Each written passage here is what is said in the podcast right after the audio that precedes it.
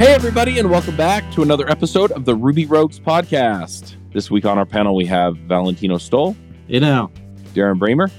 Hey, everybody. I'm Charles Max Wood from Top End Devs. This week, we have a special guest, and it's Stefan Wienert. Did I get anywhere close? Okay. Yeah, it's Stefan Wienet. It's it's okay. Wienet. Can. Oh, my German is non existent, so I'm sure I have ancestors that would be chagrined by that. Anyway, uh, do you want to introduce yourself? Let us know why you're famous and all that good stuff. I'm, I'm famous? No, I, I don't think so. yeah, uh, my name is Stefan Wienert. I'm from uh, Germany, Frankfurt am Main. Yeah, I'm just a regular full-time Ruby on Rails developer working with the same company for like more than 10 years now. Always with Ruby on Rails. Started with uh, Rails 2.3 actually, and have ever been. Yeah, and yeah, try to be a little public with some small gems and yeah, answering Mhm. Stack Overflows and all this stuff, writing blog articles, which is I think how you found me. Yep. Yeah. We ran across an article where you were talking about some of the changes coming in Rails 7. And so, yeah, you know, we're, we're a little further down the road than we were in July last time we talked about it. It's always fun to kind of get another perspective on it, see what people are doing with it. And uh, we were kind of noodling around before the show, and it looks like they just released a release candidate on December 6th. This December 9th as we record this. So, yeah, kind of timely stuff. As the leading digital platform for medical professionals, Doximity is transforming the healthcare industry. Founded in 2010, Doximity's mission is to help physicians save time so that they can provide better care for patients. They build secure and modern communication, workflow, and networking tools. Over 1.8 million healthcare professionals, including over 80% of US doctors, rely on Doximity in their day to day practice. Their tools are physician first and patient centered. Doximity is a remote first distributed team, and they take pride in the culture they've built. They recognize that the company is successful when people are successful. They've built a diverse team with an inclusive culture, and they're multicultural, multilingual, and international. Their diversity is their code too. They build products with Ruby, Rails, Vue.js, and Golang. They'd like you to come join their mission to make every physician more productive so they can provide better care for their patients. Visit workat.doximity.com to see open positions, employee interviews, and Doximity in the news. I'm a little curious as we dive in, though. I mean, you said that you've played with it a bit before the show. Uh, what exactly have you done with Rails 7? Like, how does it look? First, we have like a smaller app uh, which I just upgraded before to the beta, and um, Mhm. I use uh, encryption feature already in production, so I think it's quite quite interesting and quite easy to migrate to. And the whole JavaScript stuff, like the whole new stuff around JS bundling, CSS bundling, import maps, it's also interesting. So I tried uh, around with it uh, recently, like after the blog post. So a couple of days ago, I yeah tried a test app and um, played around with it. So yeah, we can go into it if you want. I can Yeah, tell you about absolutely. my experiences. Yeah.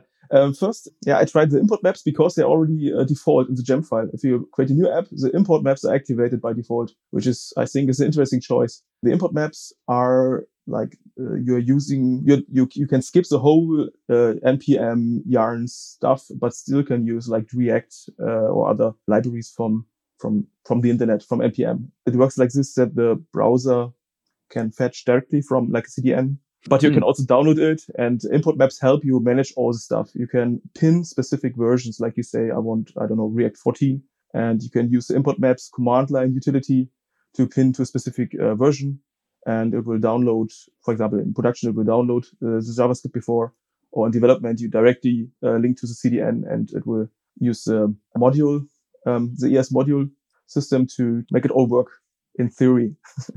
Uh, I tried, I tried it. Uh, I tried uh, using it with uh, Vue.js, and in this case, it didn't work for me. At least there was some some error. So it maybe depend on which kind of libraries do you use. hmm If I use another library, I think uh, with React there was not this kind of issue. Maybe it also depends on the library, uh, which pulls maybe other libraries, other tem- dependencies, and then somewhere around uh, along the line there's like uh, some um, library which accesses something, and you're in the problem space again. So I think yeah, it's a new default. It maybe makes sense that you can start developing Rails without installing Node.js in some cases, like for the beginners. But I'm not so sure, like if you, if you're uh, growing with your app, it makes sense to stick with import maps, in my opinion.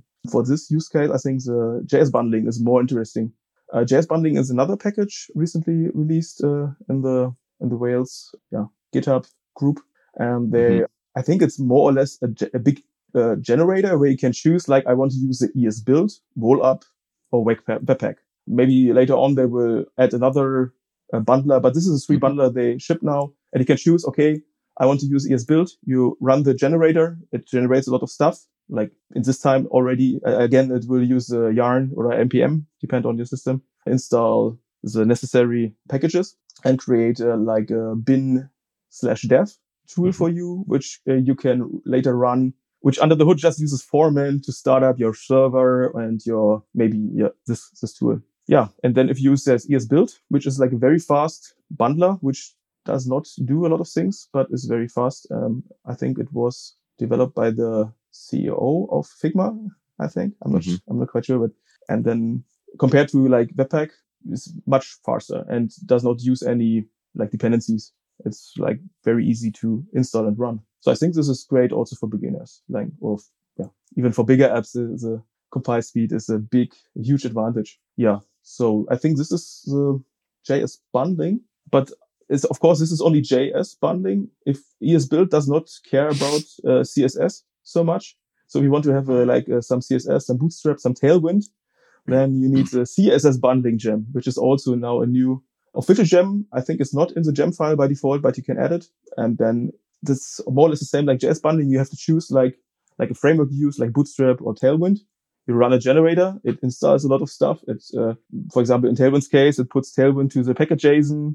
And then also it appends to the bin slash dev to the foreman script. So you can run all the three, yeah, the, the server, the esbuild and the Tailwind tool at the same time without caring too much.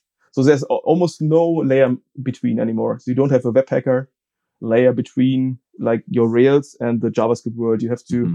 directly use the tools, but the JS bundling and CSS bundling stuff, they help you to install it and maybe wrap it with a very thin layer.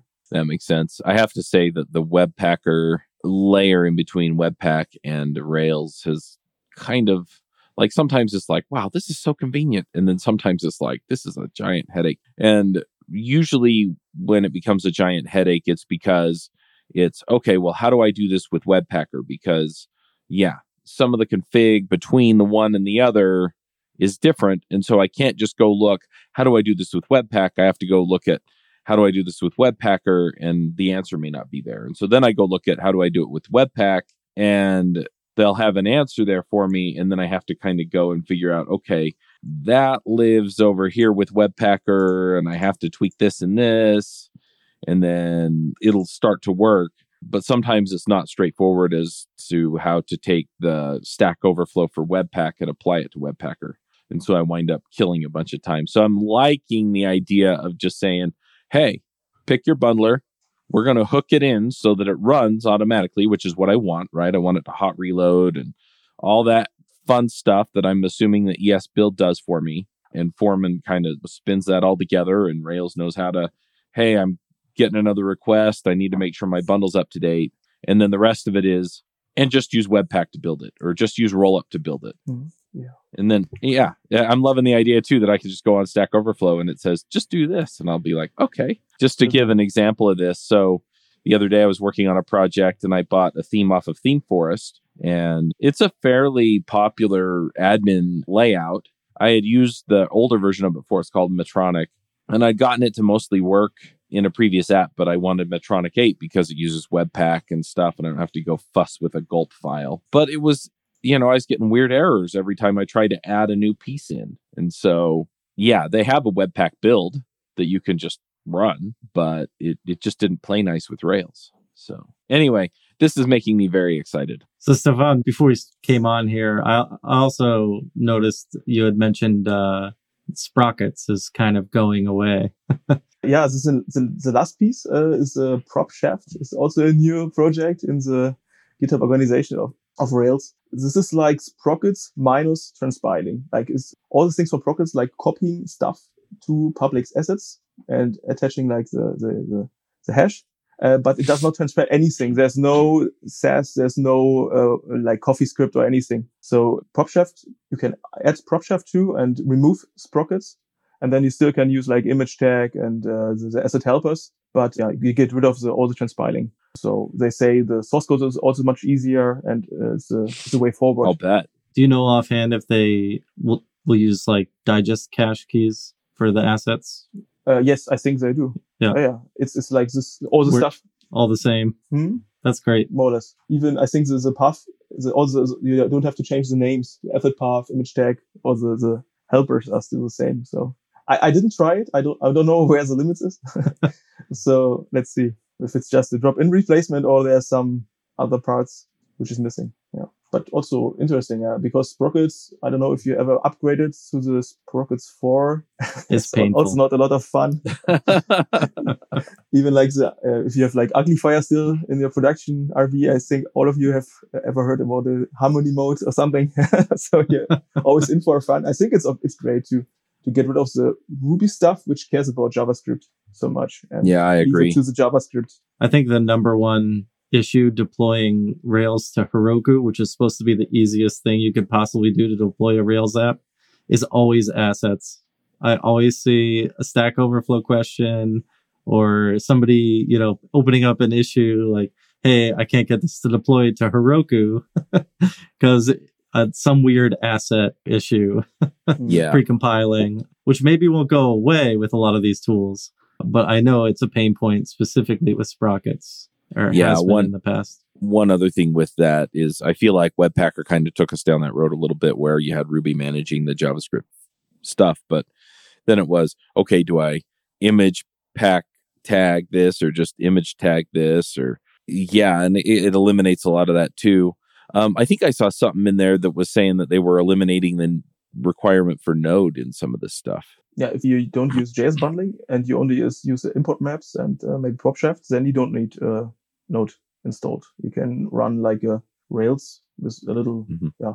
And you can use, in some capacity, you can use like uh, the ecosystem of JavaScript if the, yeah, the ES module, module stuff works for you. Gotcha. Because going back to what Valentino was saying about assets, that's another thing that I've seen with some of the Heroku or Heroku like deploys is yeah, one of the hangups is is well, sorry, but you have the wrong version of Node or the wrong version of Yarn, right? And so it just kind of goes, and so I quit. And you you know, it's like, well, what the heck?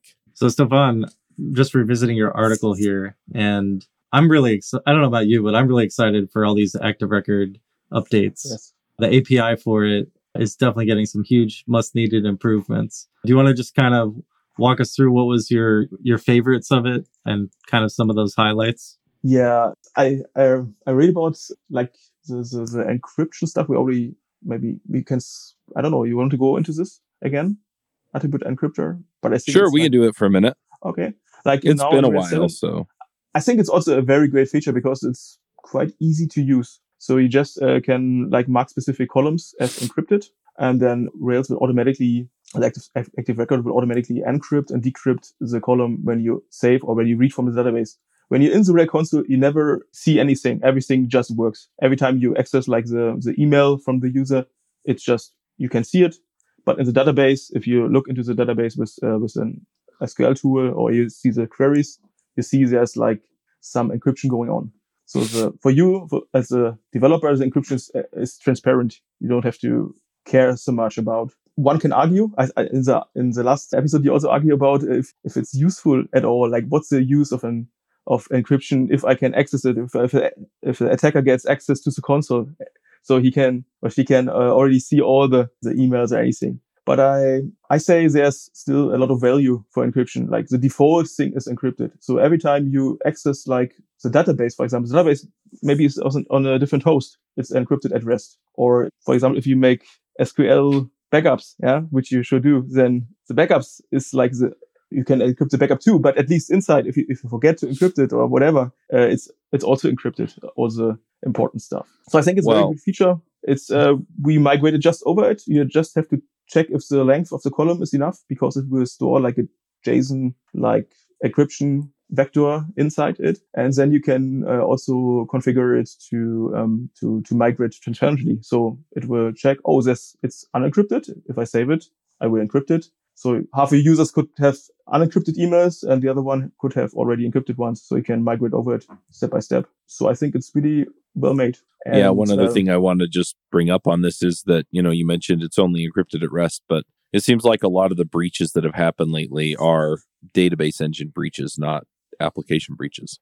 No, it's, it's yeah, never, I was gonna, I was gonna say, there's, I think there's a ton of value in this. I mean, think about, I know from what you've described, Stefan, and, and looking at this, it makes it really pretty easy and think about projects where you've started and there's a requirement at the beginning, mm-hmm. you know, for encryption at rest, you know, that type of security. And oftentimes it probably isn't needed, but sometimes it is. And I remember just thinking at the beginning, like, just like kind of like, oh goodness, like, you know, having to deal with this. And this just makes it really, really easy. There's always going to be those points of vulnerability really no the only way to truly secure a system is just to unplug it from the network right but then you don't have a very useful system so i think what chuck said is is spot on and i'm really excited about this one yeah, me too as i already said uh, we're already using it uh, also because i'm very eager to another gem which they released i think it's on the in the basecamp uh, organization it's the console 1984. do you saw this uh, I'm really looking forward to this. Yeah, so, I started uh, an initiative at, at Doximity to to take it on eventually, but you know it which, requires which one Rails is it? seven. The console 1984. It locks down the Rails console a little bit more, so you, you kind of have to declare ahead of time what you're planned to be doing in the console in production, and then it has some restrictions that it it does to ask you questions as if you do decide to decrypt stuff from the console. And I think it may even not allow that in some cases.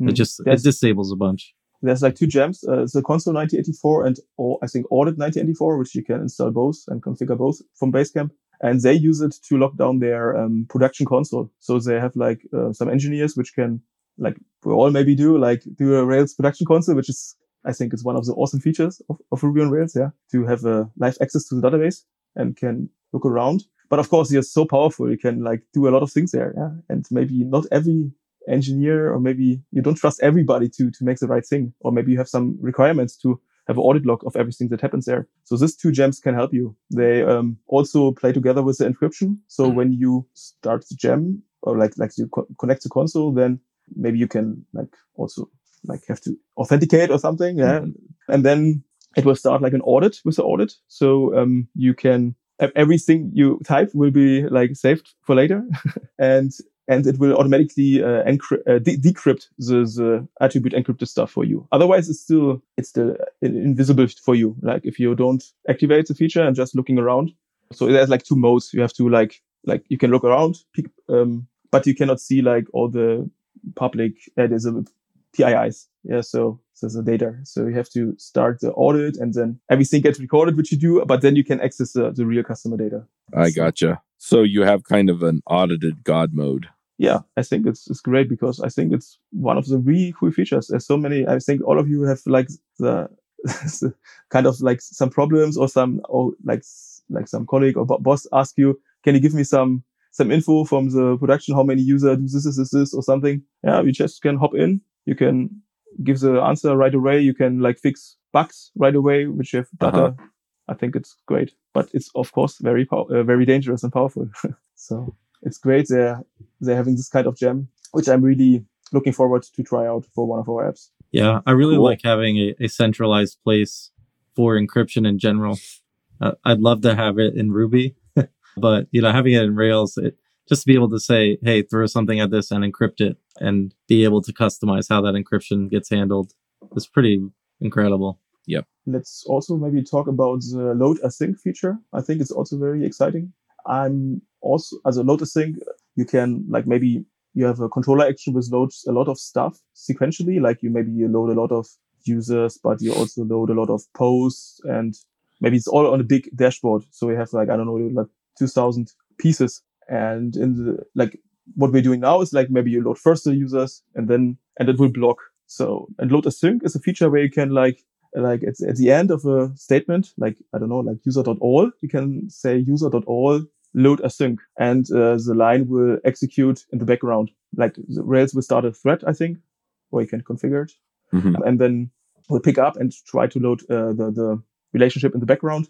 And later, if it reaches the view and you start uh, accessing like with each or first or whatever, then it will wait until the thread is finished. So this, the advantage is like if you have like a lot of like posts or users, uh, below each other, they can all load at the same time. So in theory, you sh- maybe even get like a big speed up, like depend on, of course, your, your controller action, what, what stuff you load. I, I'm also f- looking forward to try this out. Maybe you, everybody, uh, you know, uh, yeah, all of you maybe know one or two pages in the app where like there's a lot of things going on, maybe some admin dashboard Mhm. or some CSV export. I don't know, like there's a lot of stuff and maybe this can help for speeding up. But of course, I think this you have to try out first uh, because uh, you need the thread pool. And as you mentioned, like Heroku and stuff, if you already use Sidekiq or Puma, you have to uh, like think about uh, how the thread, like, is there enough workers left or is the RAM is enough or whatever. This is one of those features where I'm simultaneously excited and terrified for. Like I just imagine, you know, N plus ones are so common where you have yeah. you you you, you go and you iterate through every user and then every user you're grabbing all the comments on it and it just snowballs. And next thing you know, you're you got 200 queries on a single page. It's a pretty common problem, right? And to to think about those in threads and knowing the underlying thread limits of of most servers at this point, I don't know. I see some some hard to solve problems coming up. With great power comes great responsibility. right. Yep. yep. I don't know. I'm hopeful though because I've been looking forward to. I I know I've done. I, I've used the. I'm trying to think of the name of it now, but uh, there's gems out there that let you do async HTTP requests if you're trying to bundle a bunch at once. But doing it in a place where it's so common, where you have a lot of things that you want resolved eventually, like in a short amount of time. I don't know. I worry. I don't know how you guys feel. Seems like it's an area of trade off, right? You just have to be aware of what you're doing, what you're grabbing, why you're grabbing it, how it's going to get loaded. In some cases, fiddle with it, and then yeah, get an idea of what you're doing with it. Yeah, I don't think it's like a magic bullet to kill all the performance things like everything, but maybe it's another thing in the tool belt which you can re- like maybe you have this kind of specific use case. Mhm. I don't think it helps for n plus one, but maybe like a huge queries which blocks each other. Like uh, maybe in this case it can help, but of course you should measure it before because even maybe maybe maybe get slower. yeah, because all this red stuff is also not for free. Yeah, and speaking of measuring, I, I did see Rails from your article is is kind of pushing a benchmark measure feature from the the Rails module, top level module itself, right? yeah, you have like the top level method Rails dot benchmark, uh, which takes like an like a label, like a string, which you can see what's going on, and then takes a block, and in the block, uh, yeah, you could do some stuff, and then you will get a result in the end. Like I think you can leave this in your system and like keep measuring. So Um, ev- oh, everybody wrap your load asyncs in a benchmark tag and and start you go. reporting what you're getting. You know, Well, if it's an area of concern for you, you can definitely do that, right? yeah, that's pretty neat. I mean, it is a really powerful capability to have, and there are a good number of use cases that would benefit from this. I think you can't get away from the fact, though, like you have to go start with the application design. Like, is this work that I Yeah. can do in parallel, and what are the ramifications of that? And then you can't you can't get away from that. Then, to the extent that the framework can help you make the the underlying thread management easy, then you know that that's great. But you still have to deal with that overarching design. Sorry, what did you say? I was canceling my New Relic account.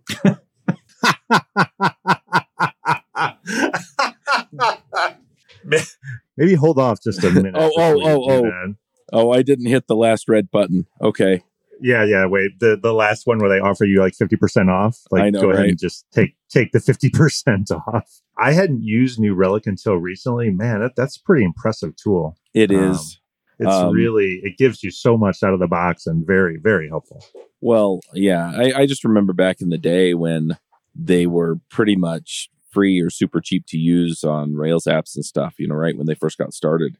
And then they went all the way to enterprise and it was like, yeah, well, I want to keep both my kidneys, so I'm not going to pay for this. And then they've kind of come back around and you can get a free account again and use a lot of really powerful features on your app before you start paying for it. So I'm a fan. I was not a fan for a while because I was just like, you guys have left us in the dust. But Yeah. they, I think they figured Yeah. it out and realized that there are a lot of folks out here who need a tool like it and are, are willing to pay for it. They're just not willing to pay what the enterprise is willing to pay for it. Yeah, I mean, there's a obviously a ton of money in the enterprise market, and you know, all of that ends up being negotiated deals and stuff. Mm-hmm. But I mm-hmm. agree with you. The market, the market's a lot bigger than that, and they're wise to do that. Um, yeah, great product. They were the first sponsor of Ruby Rogues. So, oh, nice. Yeah, okay. I, I have feels for them. Anyway. gotcha. Nice. Hey, can we go? Can we go back to? I'm a little slow. Forgive me.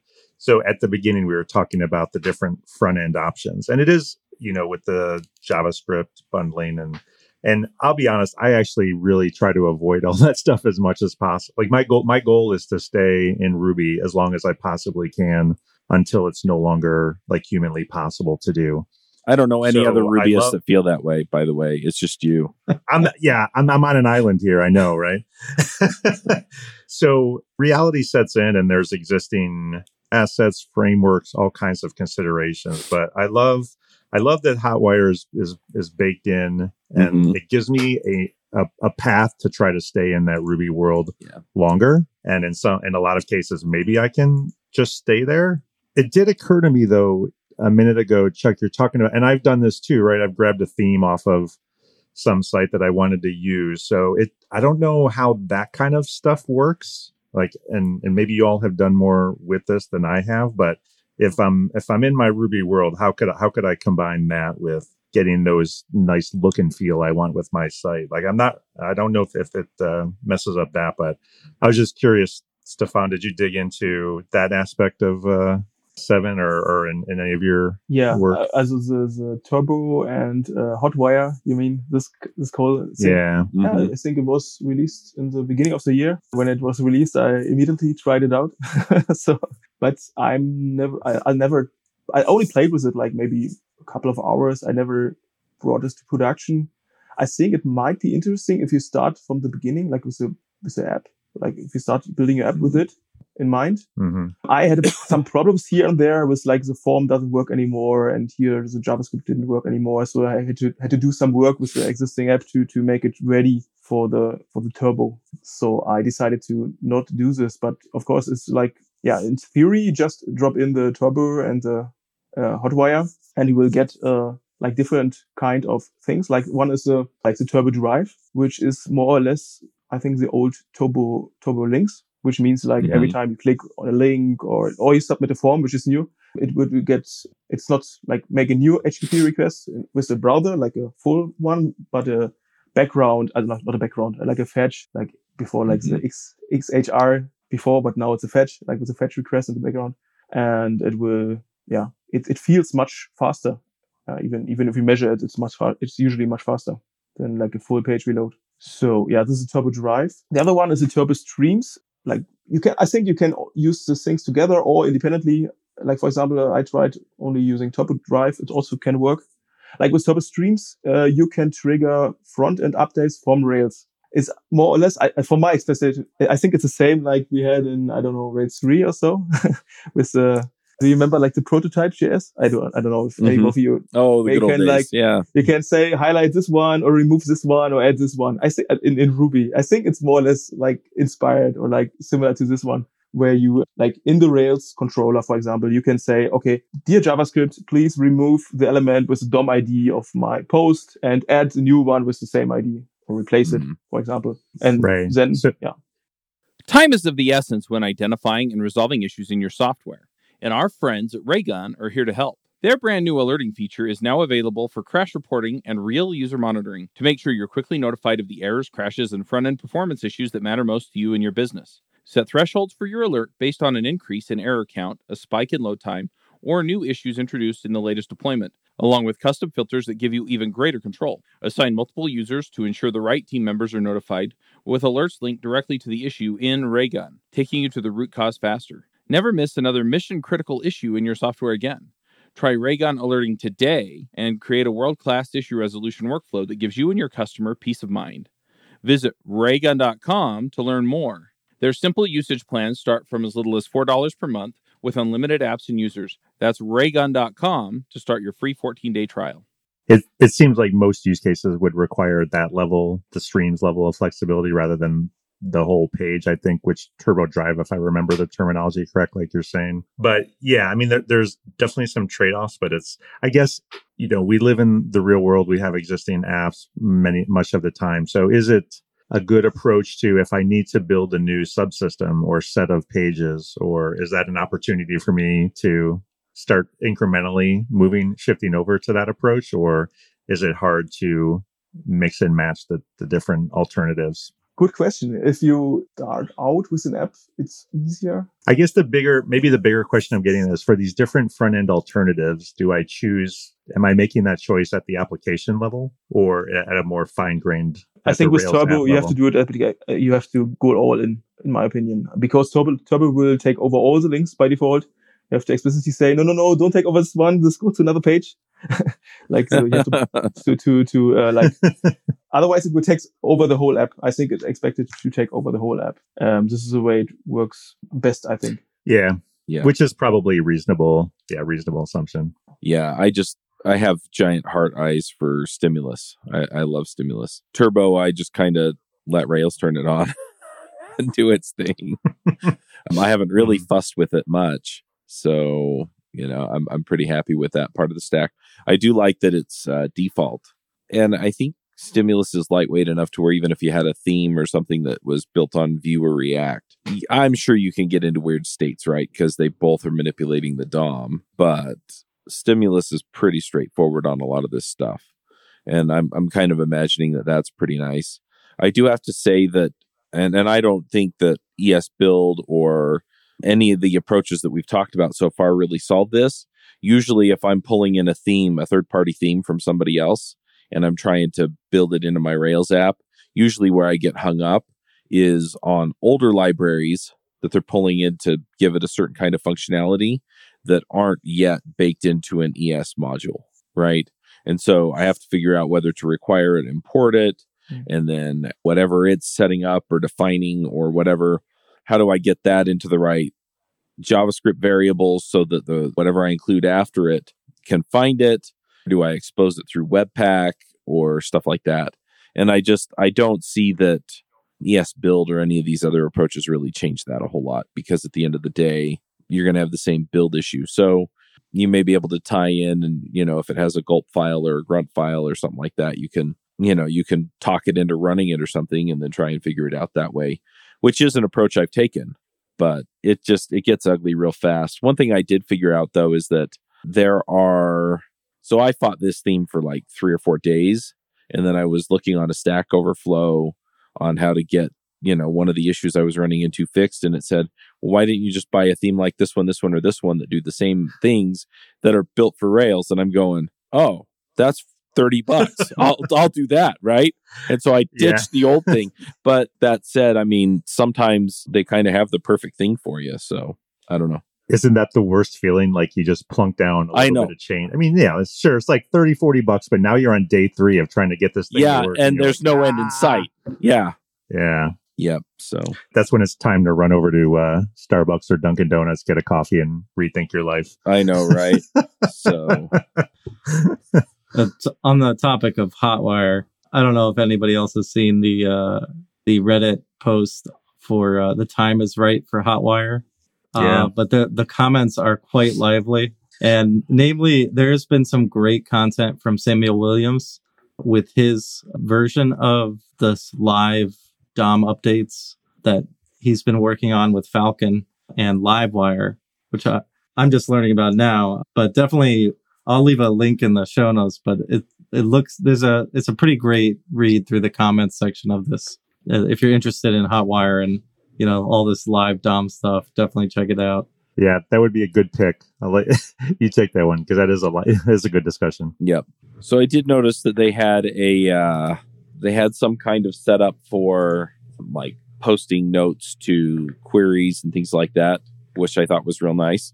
It's like, oh, I can see now where this is getting called from. You know, just, just there, there's like a whole bunch of just really convenient stuff that I saw was coming through.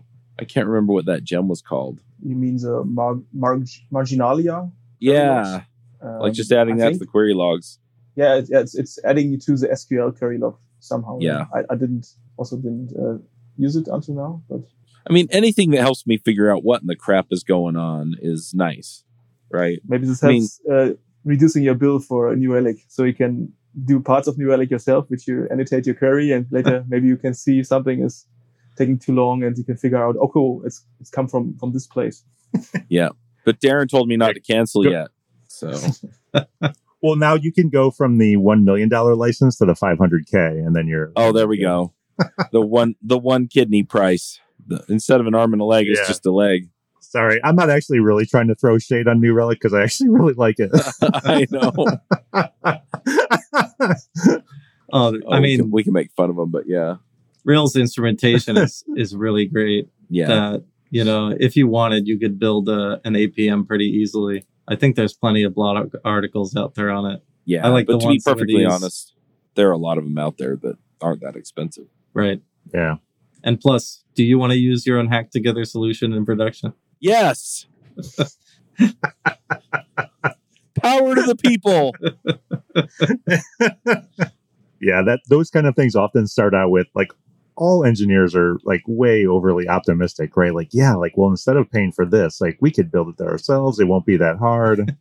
and yeah, then then six months later, when you're feeling the operational pain, Yeah. you do that. You do, you generally do that like once in your career, maybe maybe if you're me, like twice, and then you kind of like give those a second look. Yeah. My rule of thumb is once you start getting into part time salary territory for the cost, then then start thinking about whether or not you want to roll your own. Until then, just just pay whatever they're asking.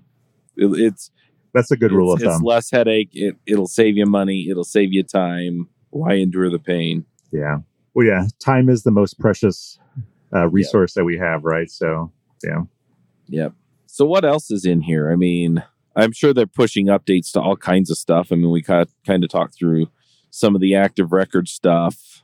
Yeah, there's really a bunch of stuff. There's also like like the, like there's a stuff to add to to relation, active record relation, where you can like I think last time you also in July you already discussed the missing as in word where in word where where you can have like a where and then you can invert the whole thing, which might or might be not Yeah. cool, depend on. But I think another things uh, is like you can easily ask if there's a missing relationship. Like for example, you uh, give me all the posts where there's no attached user, like uh, post where dot missing and then argument user. Yeah, this was one of the the the big features that I was looking forward to is finding missing associations on records very easily. And and they added another one. Is inverted is like uh, relation dot where dot associated. So you can get, give me all which have a user. So you can like have the yeah don't have to type it all every time yourself. With the I always have to look that one up. now I probably won't. Yep. Another thing is like excluding. You have like relation dot excluding. Uh, so for example, uh, imagine you are the post and you want to have the similar post to myself, to this post, post itself. You say, inside the post model, you can say like um, post dot uh, where tags are similar like me dot excluding self. Yeah, you can Right. easily remove myself from the yeah from the set. So it's quite a handy, yeah, convenient method, I think, which we all once or twice uh, have to type ourselves. Yeah, I think this, in, at least in my post, I didn't had too much other things which are Yeah. I don't know for the active record. Yeah, I will say one thing that I'm kind of excited about if we're done talking about active record is the active storage stuff. I mean, some of this stuff's a giant pain in the rear. I also noticed that there was like FFmpeg stuff in here, which is super handy. And I've been a lot of the side projects that I have relate to audio and video. No shock to anybody, right? You're on podcast network, you're kind of playing in that arena. And so, yeah, the FFmpeg arg, args and duration of bit rate for the audio analyzer and just stuff like that was, I was just like, sweet. So, hmm. I really like the variants because I yeah, I don't know how do how do you do it? Like uh, usually, like you define like uh, the image you like, like 300 pixel wide or something in the view or uh, sp- Mhm. uh, sp- uh, around all the app, yeah. And you're not quite sure what kind of variants you have in your app.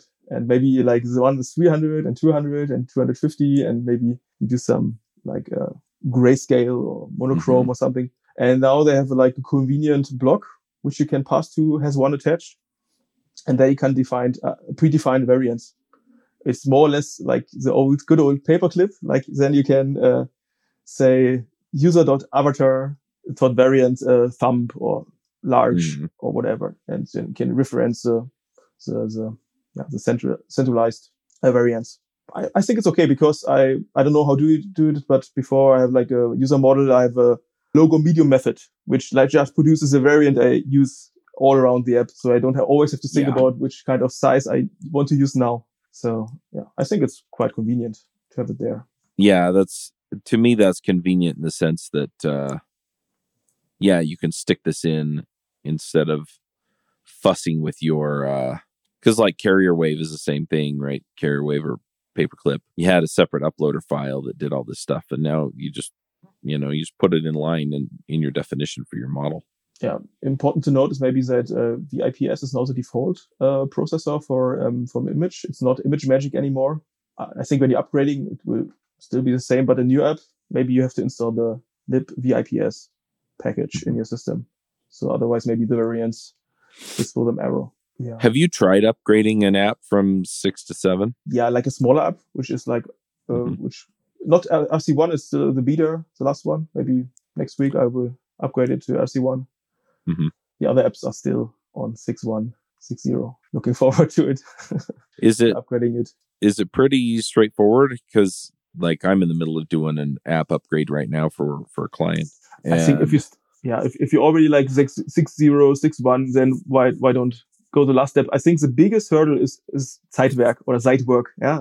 In German would say Zeitwerk because it's a company for watches and Zeitwerk upgrade, which bite us because maybe you have some, some files in the app directory, which are not exactly like the folder structure. Like maybe imagine you Mhm. have like one file with like three or four classes inside. It, it's not allowed anymore with Zeitwerk.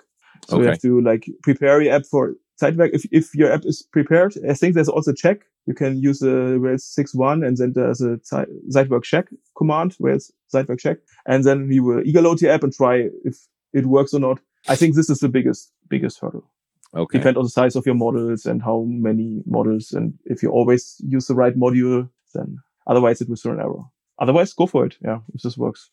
There's not too much breaking stuff, at least for me. yeah i mean that what you're talking about there too with Zeitwerk, it looks like they uh don't turn spring boot on by default and i swear like half of the errors that i run into on an app that is fairly well factored yeah i'll stop my rails server i'll go find spring boot and beat it to death with a fire iron and then i'll come back and turn it back on and it'll work and so i was super happy to see that that's not running by default anymore because golly that thing is such a pain in the butt and it sounds like Zeitwerk and some of these other things have just made it fast enough to load up and run without it. Anything else we want to jump on here? We've been going for about 50 minutes, so we could go to picks as well if we want. I'm looking forward to Action Mailbox. I don't know if anybody else has played with it. I made a small app the other day to receive emails with it, and it it worked really really well. So what does it do? Just Uh, up an SMTP server for you? Not exactly that. I don't really know how it works behind the scenes. I just know it lets you intercept SMTP requests. Oh. like on it on an HTTP front. Oh, okay. Uh, Kind of so like you- mail catcher. kind of like mail catcher. I think it you you configure it with third party services Mhm. like SendGrid or something like that as your ingress, and then it just handles the API Oh, for okay. them. So instead of setting up like a Gmail account that it goes and checks periodically, if you do something that does some kind of email reply, it'll just come into the app. Yeah, Is that so what you're talking about? yeah, I mean it, it can work with just like Postfix or something like that, but yeah, it's it's pretty much like the middle a middle app for handling Oh, okay. those specific relay. It's a relay. Mhm. So it's it's really cool. I don't know. I I made a a small app that just I could forward emails